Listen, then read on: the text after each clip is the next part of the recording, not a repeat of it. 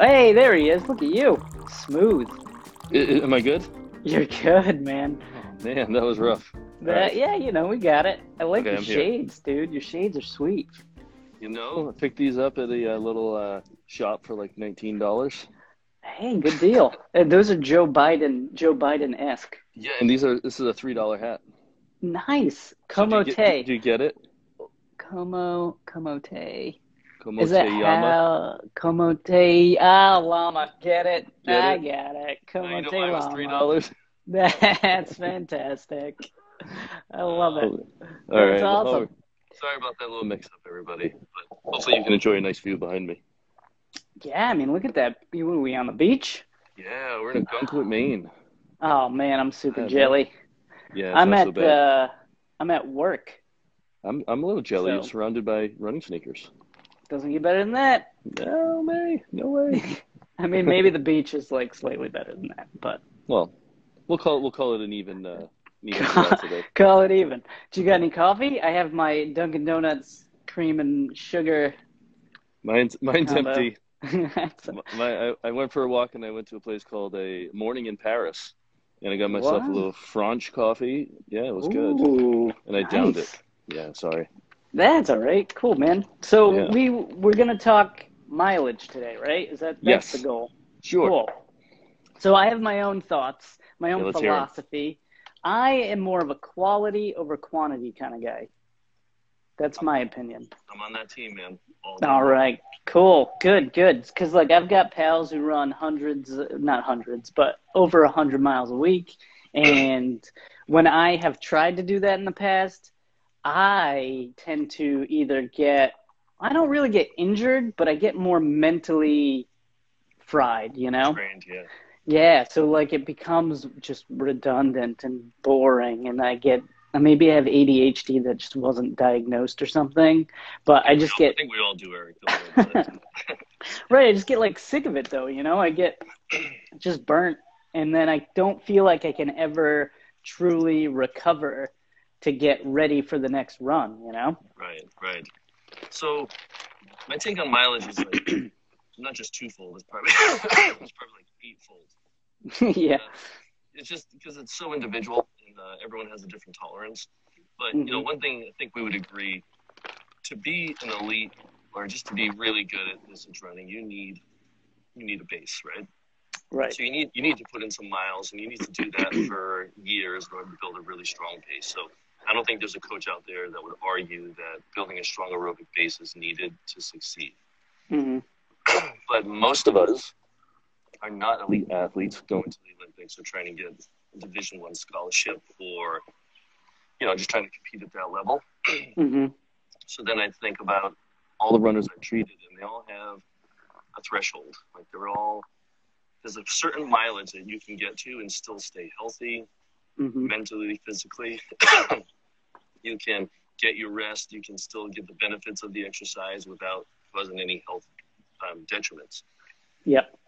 because too much of anything, even if it's good for you, is too much of too much of even stuff that's good for you can be bad for you. Like, That's I'm true, assuming man. If you, I'm assuming if you eat too much broccoli, that can be bad for you for some reason. You, Dude, I'm sure you have like a broccoli overdose. you, you could. Those I've, things I've are. never heard it, but hopefully we're painting the picture here. But you know, there's Yeah. there's a certain amount of exercise that's good, and then beyond that, you can get cardiovascular damage, heart damage, uh, mind joint and soft tissue. So you just gotta. It all goes back to uh, you know question we talked about a while ago, which is um, why you're running. Right? What's your why first? Right. What's And your then- why? What's your why, and then like well, find the mileage that's appropriate to fill that why.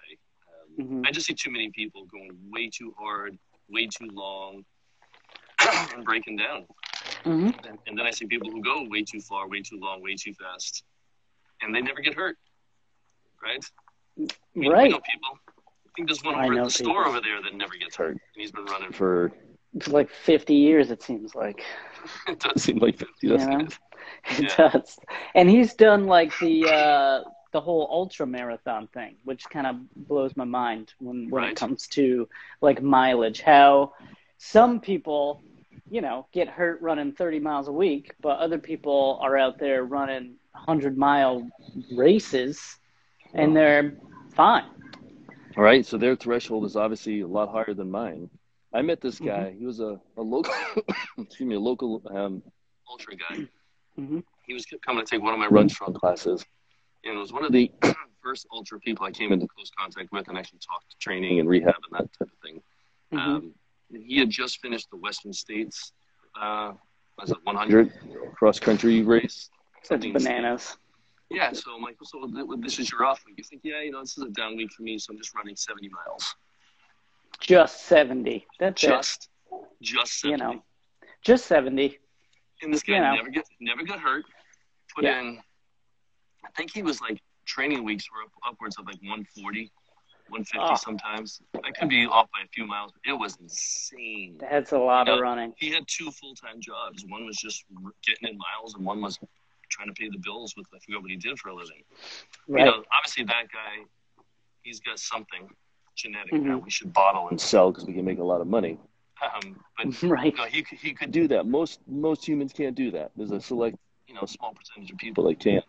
Hmm But you know, if you, uh, I I like training logs. I don't know if you keep one or did Yep. at any point in your career, because you can always see trends. So whenever I deal with a runner that's um, chronically injured or repeatedly over and over and over again, not really sure why, we try to keep a Mhm. training log, and then Yep. within you can see trends, and sometimes we'll find, yeah, you know, as soon as you crest, you know, 45, 50 miles a week, then you start to break down, and this is when things start to hurt. If you put three 50 mile weeks in a row, then your body starts to break down. So that knowledge is power. So then you can Mhm. adjust your training accordingly. Um, Yeah. So you can get as many miles as you can in, but still stay pretty healthy. Yeah, I think and it's important too when you if you can keep a journal. I mean, I use like this like watch thing and it keeps track of the mileage and all that. But I Right. also try to make uh, like little notes, you know, as I'm going, Right. like how I'm feeling. Um, maybe I ask myself a couple of questions if like, you know, and something pops up like oh my hips bothering me or my knees bothering me like what have I what have I done different did I change anything did I introduce like speed workout or did I you know add more mileage than maybe I should have Right. um, having the journal like not only just keeping track of how many miles you've done but maybe like making little notes as you go can help decipher what went wrong right. like personally you can look at it but you could also bring it to mike if something serious pops up and then you can take a look and go like look you were feeling exhausted this week and you didn't back off so next time And you, you feel exhausted and then you got hurt the next week or something. Yeah. That's a great point. It's true it's not just about the mileage. Um, Mhm. So I like the fact that you're checking in with yourself, how you're feeling, like like put in these little notes mentally and physically how you're doing. How was work stress that week? If you put in all these little factors, because you know the bucket, all those things are filling your bucket, right? And that's it um, yeah, and it's helpful if you do have to seek medical attention. You bring something like that. You know, if someone has the time, most doctors don't have the time to go through your training log with you, but you know, people in, in our field would. Uh, but then we can you know, kind of spot that trend and then hopefully prevent that from happening again in the future. right are there ways for you to figure out like that um that tolerance in people other than like running too much and getting hurt Unfortunately, it's usually when you cross that line and get hurt, we figure out what it is. got it Um, you know, so yeah, it's it's tough unless you just really slowly increment um, and build your mileage even less than the ten percent rule that we've talked about in the past. Mhm. Um, you know, there's a few different ways you can progress yourself scientifically that would um, minimize your risk of getting hurt. But typically, we don't know what the threshold is until someone crosses it. At least, per- Yeah. I mean, if someone has it, besides just slowly progressing and not getting hurt, just keeping you know a mileage at a, a tolerable level. I don't know of any Mhm. other way to predict it, unfortunately. Got it. Palmer. Now, are there ways? So, like, say I am, say I'm someone, either like me, well, maybe not me, maybe someone who just has more of a physical issue with going too far. So, like, if they hit a third, say their threshold is like 50 miles a week and then they get hurt, or like 30 miles a week and they get hurt. Um, are there other things that we can do to like supplement where maybe the impact isn't as great. I know what you're going to say. I know the answer to this question. I'm asking it. I want, I want, no, I want you to answer it. All right. There are things you can There do are. things like what are those, Eric? like the Alter G. You could book some time on there, You get a couple miles in, like you're running on the moon, save Right. yourself some impact. You could Exactly. run in the pool. I used to do that when I was like really into running back when I was really into running back in college when I was like competing at a high Right. trying to compete at a higher level. I would run my 70 miles a week and then I would hop in the pool and do like some supplemental mileage Right. running in the pool. No Right. less impact, strengthening upper body, lower body, etc. That's a good Yeah. way to do it. You could do things like cycling, elliptical, ElliptiGOs. I'm sure are great. Those are great. Yeah. Do you have any? Yeah, I know, right? Do you have any other suggestions other than that?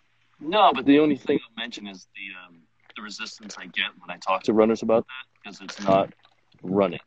You know, the Alter Right. G is the closest. It's probably the best thing we can offer to people if we need to unload them a little bit, or if there Mhm. is a certain mileage they need to get to for whatever reason. Yep. You know, coaching philosophy, um, training plan, whatever it is. hmm Then if you come in, we can shave two percent of your body weight off. We can shave eighty percent. So we can do whatever we need to to just unload that stress, and we can take a tonnage. I don't know if we talked about this. Yeah, I think we did when we were on the Alter G in one of the podcasts. hmm Um, so we can take a tonnage of stress off the body just by minimizing um, a small percentage of your body weight. But if you're doing a five mile run and you've got five thousand foot strikes, then you know Yeah. five thousand foot strikes times four pounds is Mhm. a crap ton of pounds, right? It's a lot of pounds. It's a lot of pounds. So those types of things can keep someone below the um, the injury threshold and still be able to get their miles in. Got it. Yeah, but you, Cool. you know, so that's a little more digestible for a serious runner versus telling them to get in the pool or get on the bike. Because first thing they're going to say, "Well, that's not running. Those Yeah, aren't no miles." way. Yeah, I'm not getting on a bike. What are you, I'm, I'm not. what are you I'm talking about? Yeah, I'm yeah, not I'm hurt. not. I'm not 50, and my knees aren't busted. I'm not getting on the cycle. You know. Yeah. But it's funny, but that's exactly what the thought process is. it's true. Yeah. trying to give I've, them a little, trying to give them a paradigm shift on how it could be beneficial to their running is the is the art to uh, to this all when you when you're having these conversations with people. Right. Do you also find like doing? Um, well, I, I know the answer to this question too. Do you find that uh, do like runners who do the little things, say like the foam rolling, the strengthening, uh, stretching, warming up properly? Do you find that they tend to have a higher tolerance for mileage? Um, yes, but I can't say yes with without the asterisk next to it because I have clients that do the right thing every day, all day, and they are A plus plus students, yeah. and they're still getting hurt. Ah. I know. I hate saying it, but you know, for the most part, you know, it's a high percentage of when we incorporate those things. Um, that. Sorry, I'm just trying to get out of people's way here. They're walking in the middle of parking lot. um, when we try to incorporate those things, people do um, are able to tolerate longer runs, tolerate higher um, intensity runs, get hurt less, feel better in their body. They're more Mhm. efficient. All those things are 100% true. I've been preaching it for almost 20 years now. Um, Mhm. But the fact of the matter is, some people just still get hurt, and some people who don't do those little things can get away with it. They're unicorns. They're unicorns. They're unicorns. They don't. They don't really exist. exactly. Actually, they're not, they're not like unicorns. They're like the. Like a narwhal. They're like a narwhal. You don't really see them very often. Right. Is I a did like a real a. thing? uh, It's I that's it is. It I is. did I did a substitute like teaching gig in like elementary school, and I was reading this book it, and it like mentioned the narwhal, and I was joking. I was like, silly. That's not even like a real thing." Right. and, I didn't know. and it then was. the and the teacher was like, "Yeah, it, it is. It's an actual thing," Yeah. and it blew my mind. Oh, my I mind just 'cause as you're I just remember it from Elf. all- That's what I was just. All I can remember is when he pops up out of the water, he goes, "Bye, buddy. Hope you find your father." That's it. Yeah, they're legit animals. I actually listened to I listened to this other podcast called Stuff You Should Know. Did a Yeah. whole one on how narwhals work. It's crazy. They use their awesome. little tusks to like poke through ice. Really? It's crazy. Yeah. That's awesome. So I also uh, never mind. No, no, ahead. okay, I was gonna go on like a narwhal tangent. Do but it, do it, let's I do it. Okay, so they said in this podcast that like back in the day, the reason unicorns exist, right? So Vikings saw narwhals because they're like up in you know icy areas, and there was this idea that any animal that is on land has like a counterpart in the sea, and vice versa. So they're like, oh, there's this narwhal. It's like a whale with like a tusk. So there must be a uh, unicorn type animal, like a horse with a uh, tusk on its head. a land, a land-bearing narwhal, There you go. but no one ever saw one. Exactly. It was just out there. It was, out, it was a theory. It was a conspiracy theory. They- yeah, pretty much. There's got to be one. Eh, and there's gotta anyway, microchip in the vaccine, right? ex- I think it's- exactly, right? I mean, why else would they give it to everybody? Right. Just saying. yeah. Yeah, We won't talk about that. All right, No. back to the mileage. Back to mileage. Yes, So please. real quick. So everyone individually has a threshold. You know, Mhm. stay within that threshold. Enjoy the sport. Get get the health benefits rather than getting health detriments from it. Um, there was a study. I forget how long ago. Shoot, not that far. I mean, within probably the past year or two, I would say.